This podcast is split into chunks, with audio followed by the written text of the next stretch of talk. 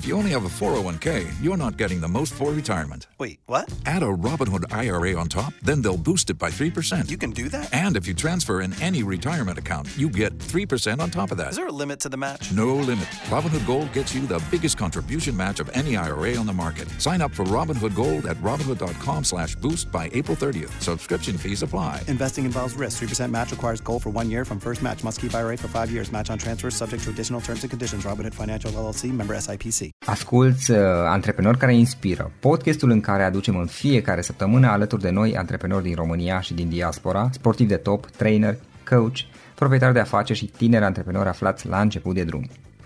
Antreprenorii invitați în podcast au curajul să facă schimbări în viața lor și să caute activitatea care îi împlinește. În puterea schimbării crede și Best Jobs, care oferă utilizatorilor săi instrumente pentru a-i ajuta să schimbe în bine organizația lor. Prin algoritmi de ultimă generație, Best Jobs ajută angajatorii să găsească cel mai bun candidat pentru poziția disponibilă. În plus, la Best Jobs plătești doar pentru rezultate pentru acei candidați care îți plac. Intră pe Best Jobs acum și adaugă jobul tău. Emil Dobrovolski este pilot la Tarom de peste douăzeci ceva de ani. Eu am avut ocazia să-l cunosc personal acum una-două luni, când ne-am întâlnit la Cluj cu ocazia lansării cărții sale Dark Cockpit, carte pe care a scris împreună cu Octavian Pantiș, și am avut ocazia să-l cunosc personal cu această ocazie și este una dintre persoanele foarte interesante pe care până acum le-am avut în podcast. Știu că de multe ori am zis, v-am spus că astăzi avem un invitat special, de data asta chiar este încă o dată un, un alt invitat special, pentru că vorbim de, de o persoană care are douăzeci ceva de ani de experiență profesională, din nouăzeci și nouăzeci și patru, dacă nu mă înșel. El este pilot la Tarom.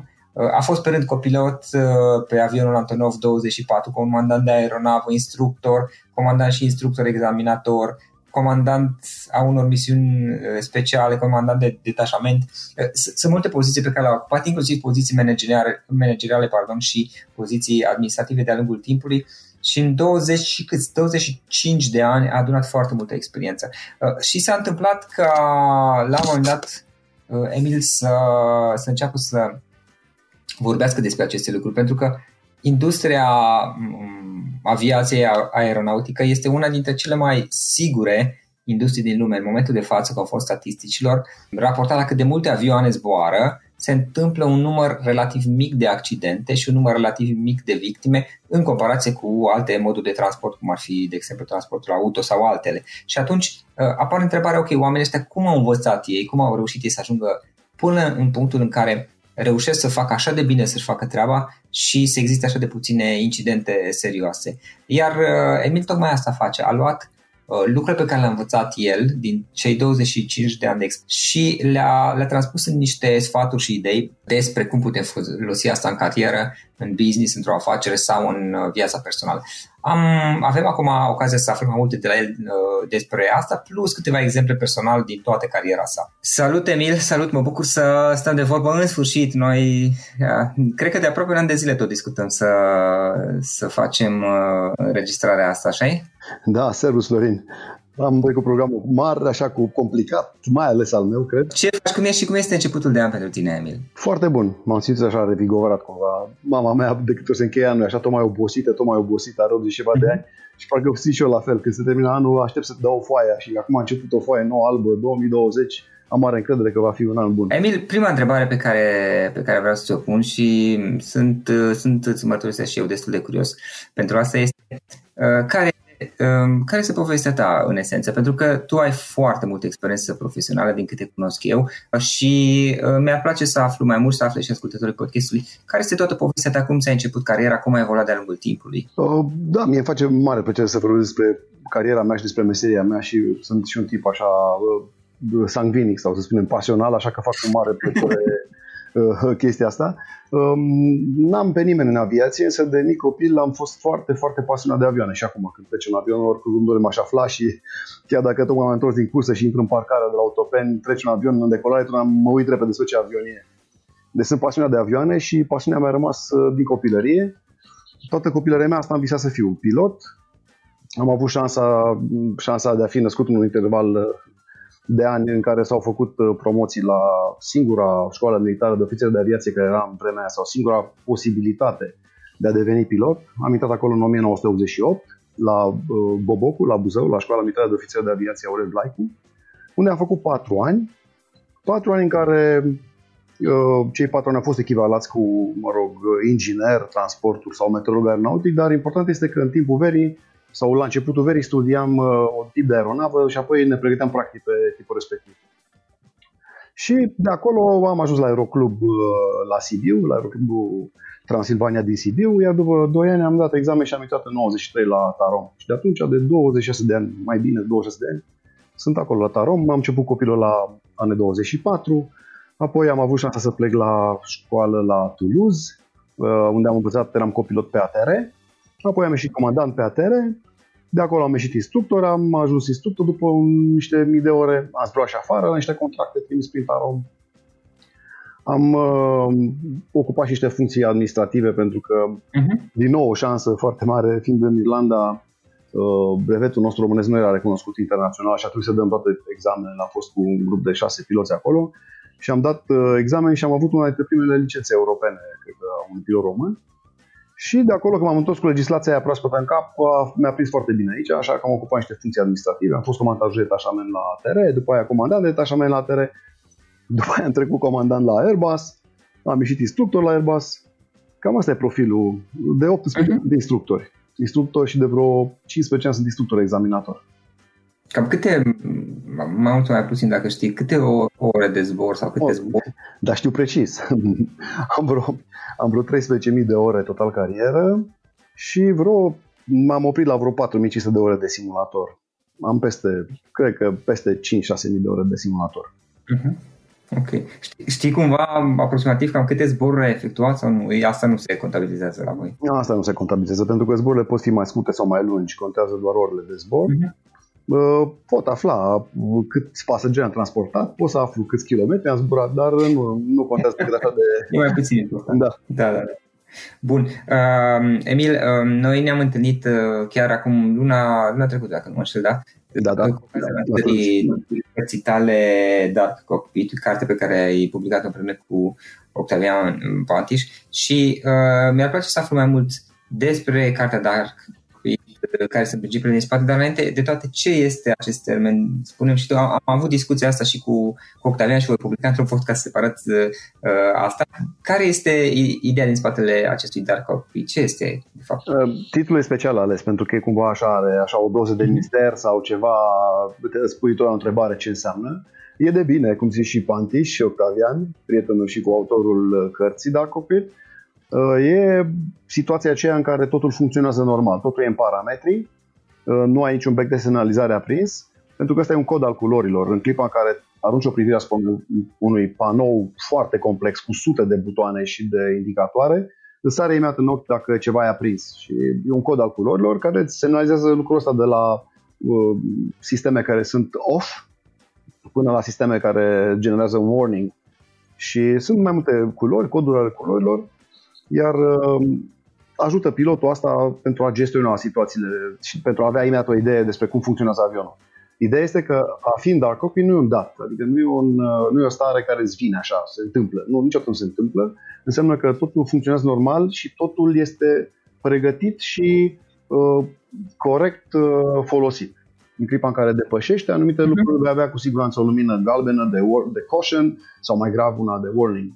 Și atunci codul ăsta al culorilor, noi l-am adus, în, l-am adus pe pământ așa din avion, l-am adus pentru piloții generici și cei care conduc o echipă, oamenii care, sunt, care au stofă și vor să fie lideri, oamenii care au un proiect, oamenii care au un deadline, chiar și viața personală, să-și pună întrebarea ce făceau bine sau când au fost ultima dată în Dark Cockpit, ei, în viața lor personală și să-și pună întrebarea ce făceau bine atunci când erau în Dark Cockpit.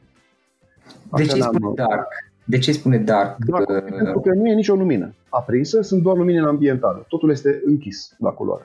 Dacă îți apare un bec, să spunem un bec alb, pe care scrie off, înseamnă că un anumit sistem, un generator, un anumit sistem al avionului este off.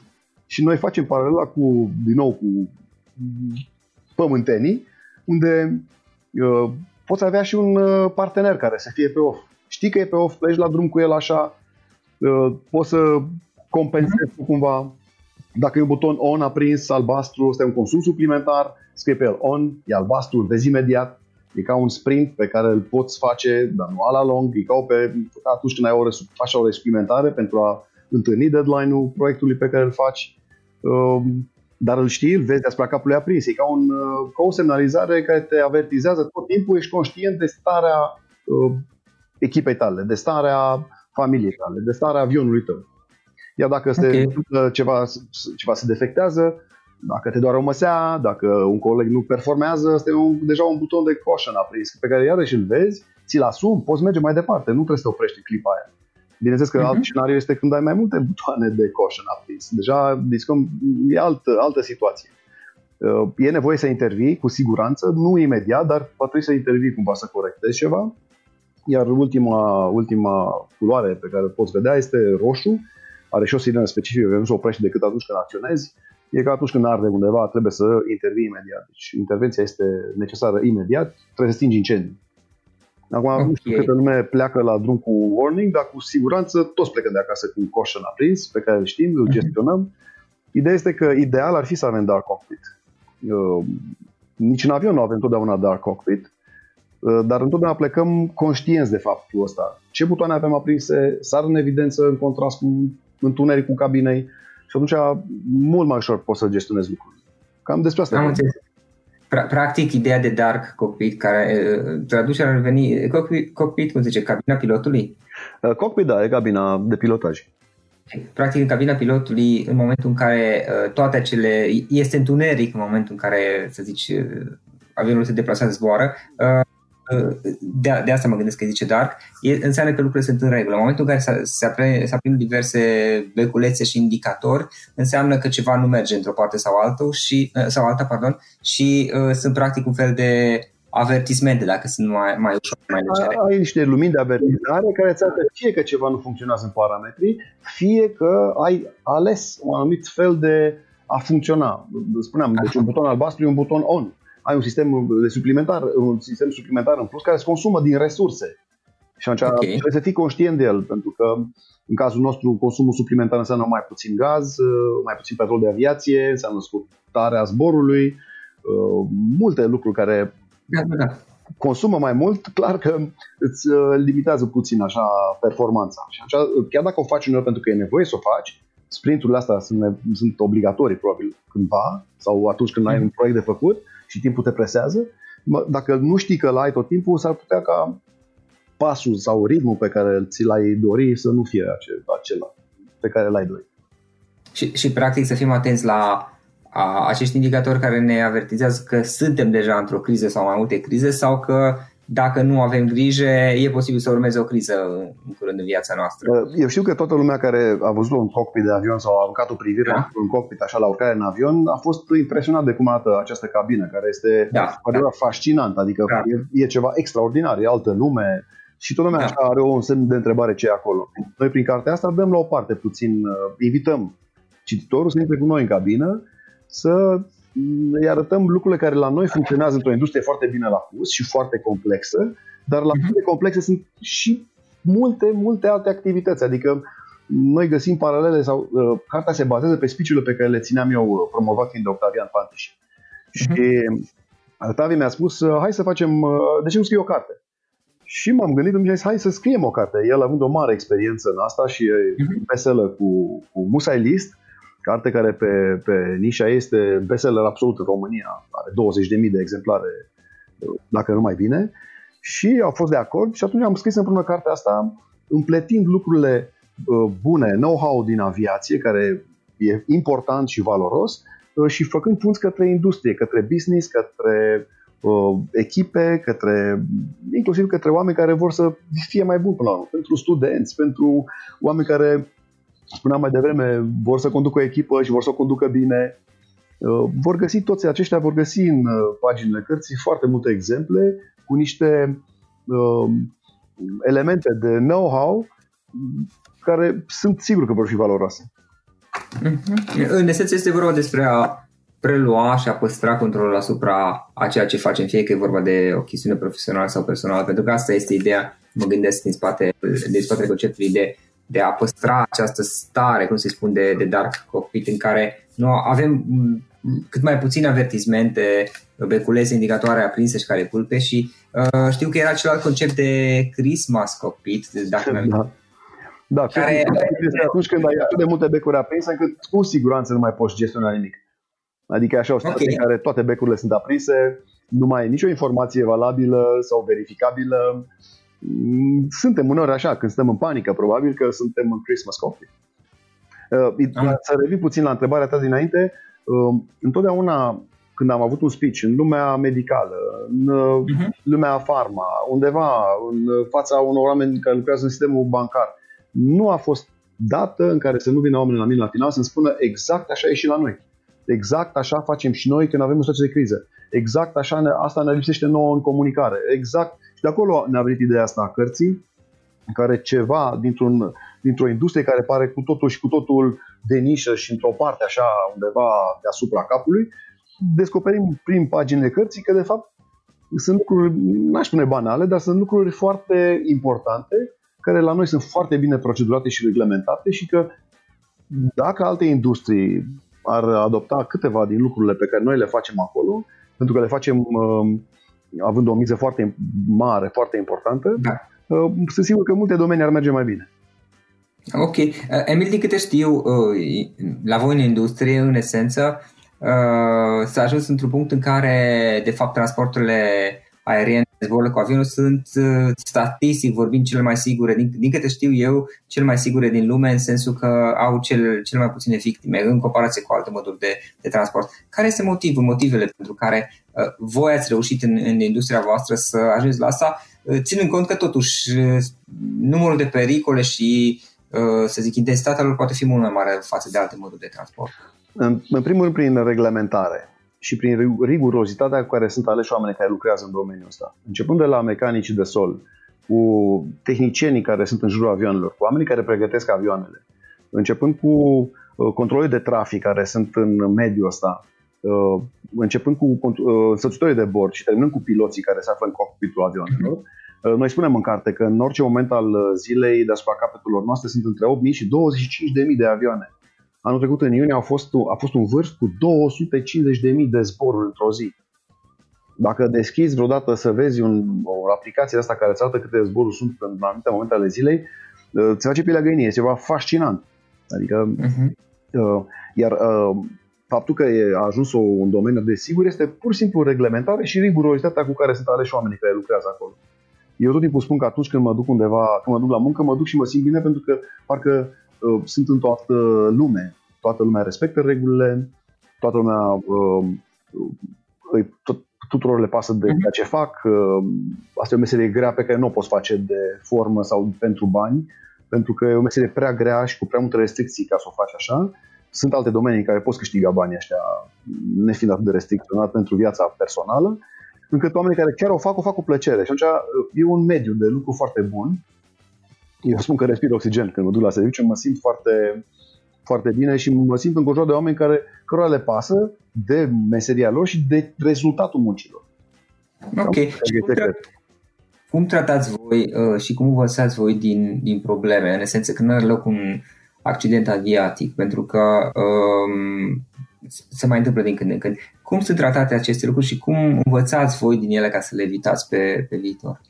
Acum numărul de, de constructori de avioane e destul de mic, iar toți operatorii aerieni țin legătura cu constructorii de avioane și uneori chiar și între companii, în alianțe și în altfel de lucruri astea comerciale, informația circulă imediat. Deci în clipa în care are loc un accident sau un incident, în câteva ore deja se știe de el și deja se află multe lucruri despre circumstanțe, iar în câteva zile, poate două, trei săptămâni, o lună, deja putem avea o idee despre ce s-a întâmplat acolo, pentru că e foarte important ca informația să fie imediat împrăștiată pentru toți cei interesați, pentru că toți avem de învățat din asta.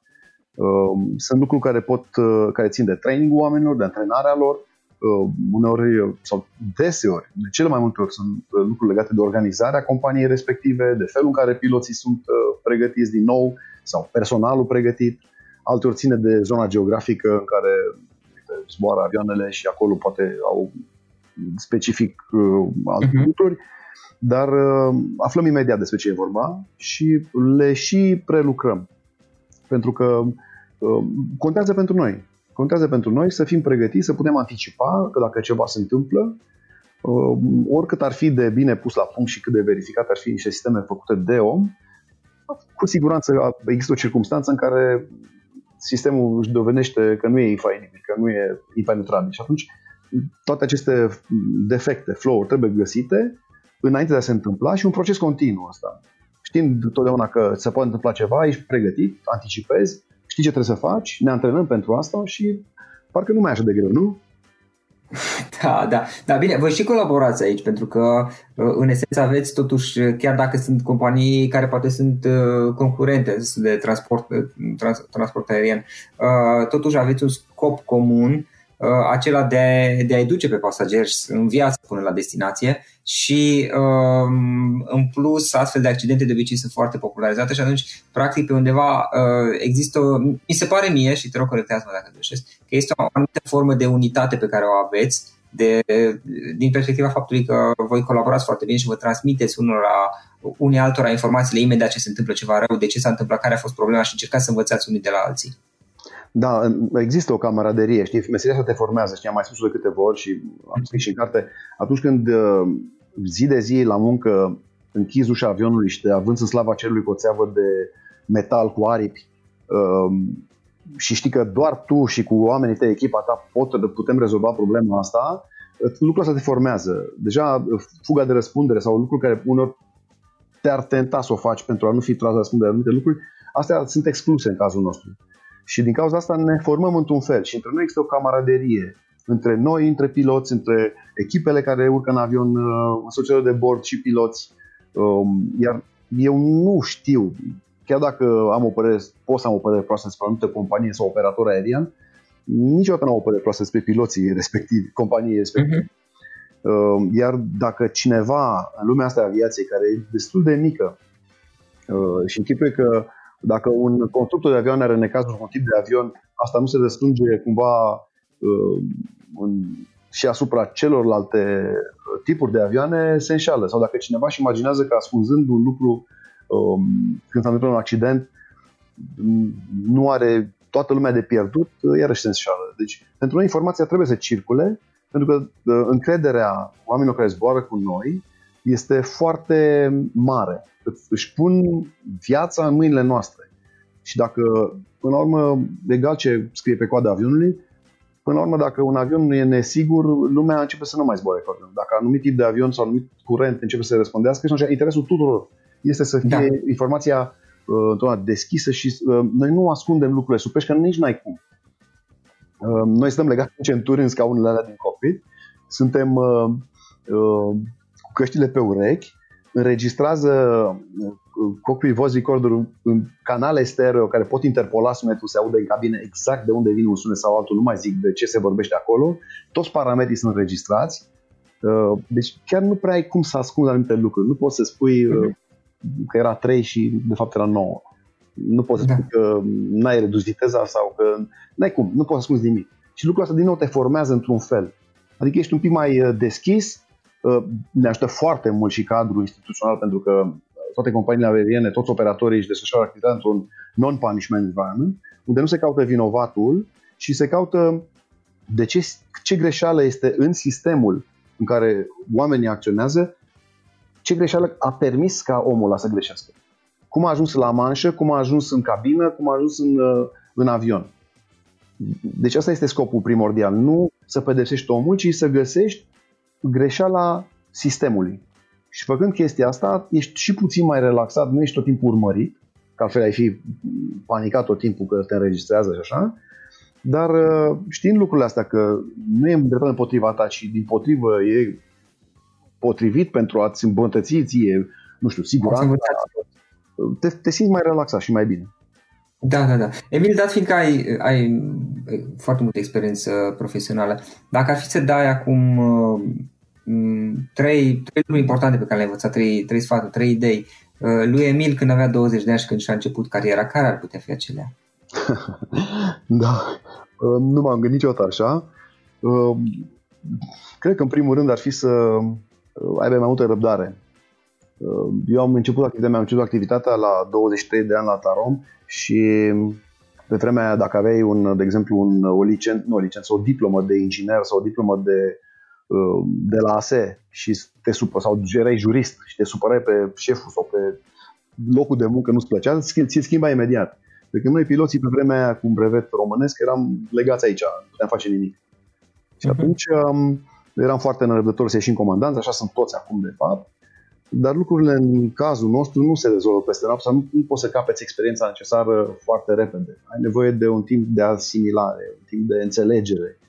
Chiar dacă îți dezvolți niște aptitudini foarte bune, niște abilități foarte bune, până ajungi să ai un gen de abilitate asta non-tehnică, pe care nu poți îmbunătăți citind mai mult sau nu poți îmbunătăți zburând mai multe ore pe zi, e nevoie de un timp în care să, nu știu, să te maturizezi un pic, să, să fii, ca să fii un comandant bun, ca asta vreau să zic, aici ținteam eu la douăzeci de ani și țintesc probabil toți oamenii care intră în aviație, asta e gândul lor. Sfatul ăsta ar fi să nu se grăbească și să nu ardă etape.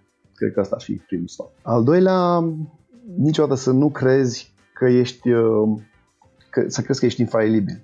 Eram comandant tânăr la A T R, eram foarte bine pregătit, eram dornic să fac lucruri noi și entuziast și așa și mi se părea că nu pot greși niciodată și asta cred că e o greșeală pe care o faci cu ușurință. Mi-am dat seama de mai târziu când eram instructor și vedeam câte greșeli fac.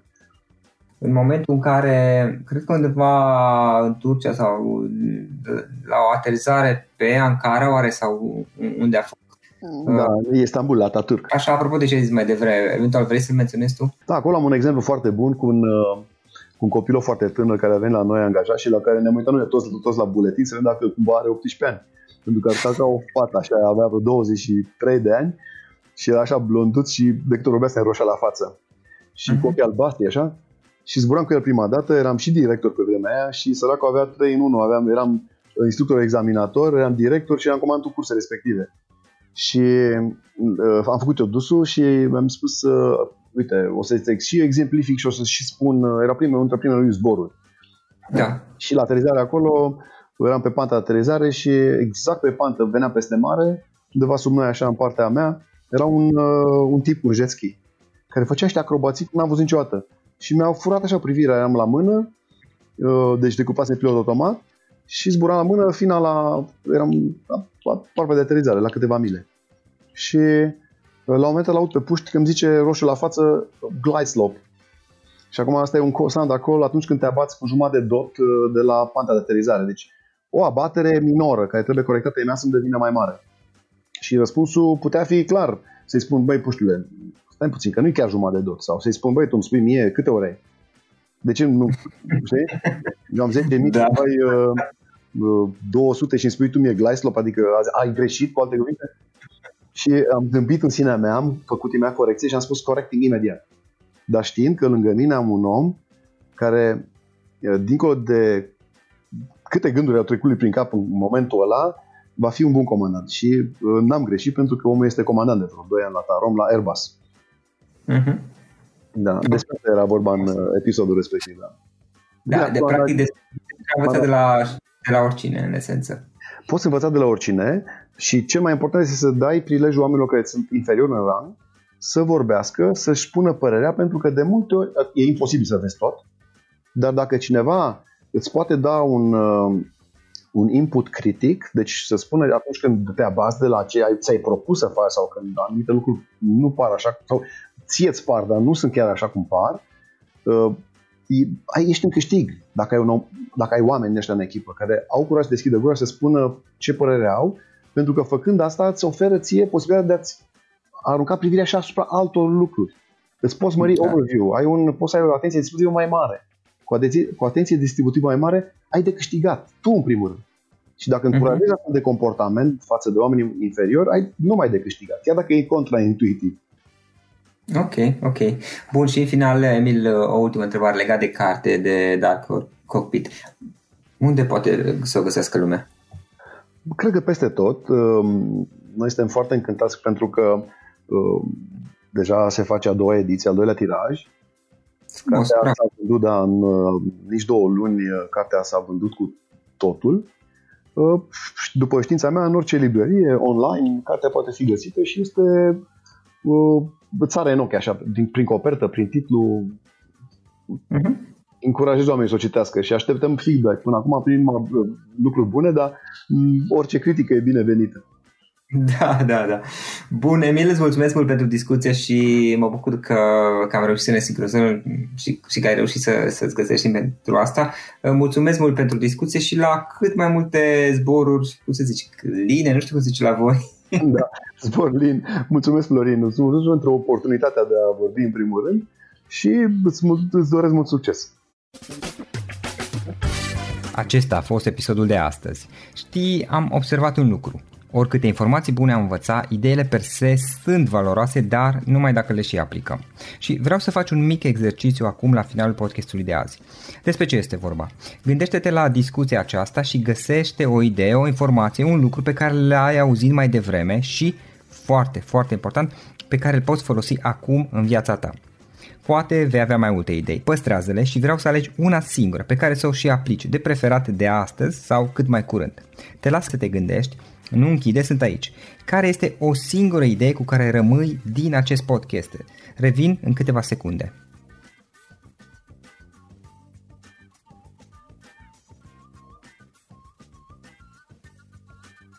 Bun, sper că ai ales o idee și știi cum o poți aplica. Fă-o cât mai repede, dacă se poate încearcă de astăzi chiar.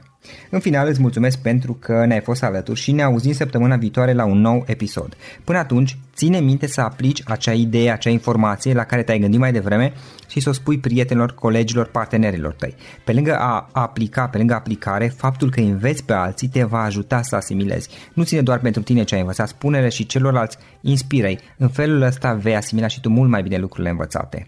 Dacă ți-a plăcut acest episod, ține minte să-l recomanzi pe social media, pe Facebook sau pe LinkedIn, pentru ca și ceilalți să beneficieze.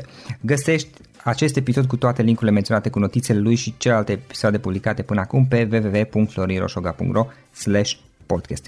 Vreau să mulțumesc și sponsorilor noștri care ne ajută în fiecare săptămână, ne ajută să creștem podcastul Antreprenor care inspiră. Dacă reprezinți o companie și ești interesat să colaborăm pentru promovări sau colaborări, aștept mesaje la florin arond florinroșoga punct ro. În final, iată cele mai importante linkuri. florinroșoga punct ro slash podcast. Aici găsești toate sutele de interviuri și podcasturi publicate, le poți asculta sau descărca oricând vrei. Așadar, florinroșoga punct ro slash podcast. Un alt link important este florinroșoga punct ro slash curs. Aici găsești toate cursurile mele. În ultimii ani, pe măsură ce am stat de vorbă cu sute de antreprenori, am publicat mai multe cursuri online cu lecțiile învățate de la ei sau din experiența mea. Te așteaptă aici zeci de cursuri și ghiduri utile care te ajută să începi o afacere online, să-ți administrezi mai bine timpul, să dezvolți abilități personale și un mindset precum au invitații podcastului meu. Toate cursurile sunt online, disponibile de oriunde din lume, la orice oră pe dispozitivul tău, fie că e vorba de telefon, tabletă sau computer. Și când faci comanda, nu uita să folosești codul de reducere pe care l-am anunțat în podcast. Află mai multe pe florinroșoga punct ro slash curs.